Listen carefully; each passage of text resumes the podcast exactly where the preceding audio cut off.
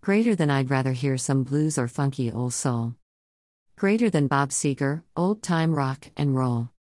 Imagine, for all its airplay and accolades, has to be one of the worst rock songs of any era. The melody is okay. It isn't especially creative, but it's not too shabby. The lyrics are detestable. Lennon asks the audience to suspend all principles. It may sound like an anti war song, but it's the outline of the left's utopian dream for the world. He wrote There is nothing to kill or die for. If there is nothing to die for, there is nothing to live for either. We're supposed to give up all our beliefs and imagine the world without them. We had that world in ancient history. It was barbaric. The spread of Christianity made civilization possible. In spite of some periods where Christianity failed to live up to the teachings of the founder, the worst periods in history were when atheistic governments took over various countries. We're talking about communism and it's never worked out well. There's no hell or heaven according to Imagine. Our ultimate goal is what? We only came into the world to exist until we don't exist. Lennon believes that believing in nothing is going to lead to all the people living life in peace, and we're supposed to imagine it. I did imagine. Everyone giving up their beliefs, whether it's Christianity or Judaism, is not going to result in peace. Peace is not an absence of war. It doesn't hurt, of course, but a true lasting peace means that we make a commitment to helping our neighbors and not just a commitment to not attacking them. You have to begin by acknowledging people's fundamental God given rights. Most wars are not started over religious beliefs.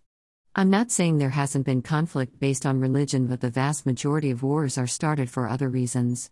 Nations, like ours in the United States, founded on Judeo Christian principles, respect the freedom of the individual and do not start wars. The second worst song is Lennon's again. This one is lesser known. It's called God.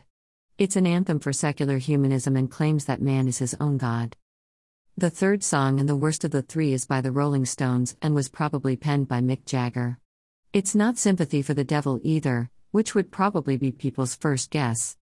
While Lennon's Imagine and God show a lack of reflection on what the words were saying, this tune by the Stones is outright saying, I refuse to be saved by God and prefer to live a decadent life instead. It's a conscience rejection of any offer of salvation.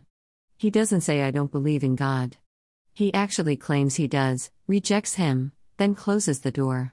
It's the same rejection by Lucifer, who had a superior intellect and told God on the presence of God, I will not serve. The official video is very dark and actually looks demonic. Jagger is posturing. His body language is anger and defiance.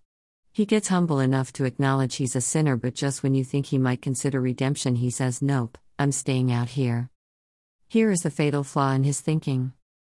And I do believe in miracles. And I want to save my soul. He believes in the supernatural. Something outside the natural order has prompted him to believe God exists, but then he believes he can save his own soul. He laments that he wants to, but he's decided to reject it, redemption, anyway, besides, he hasn't become humble enough to admit dependence on God. He is telling God that he can't make a saint of him.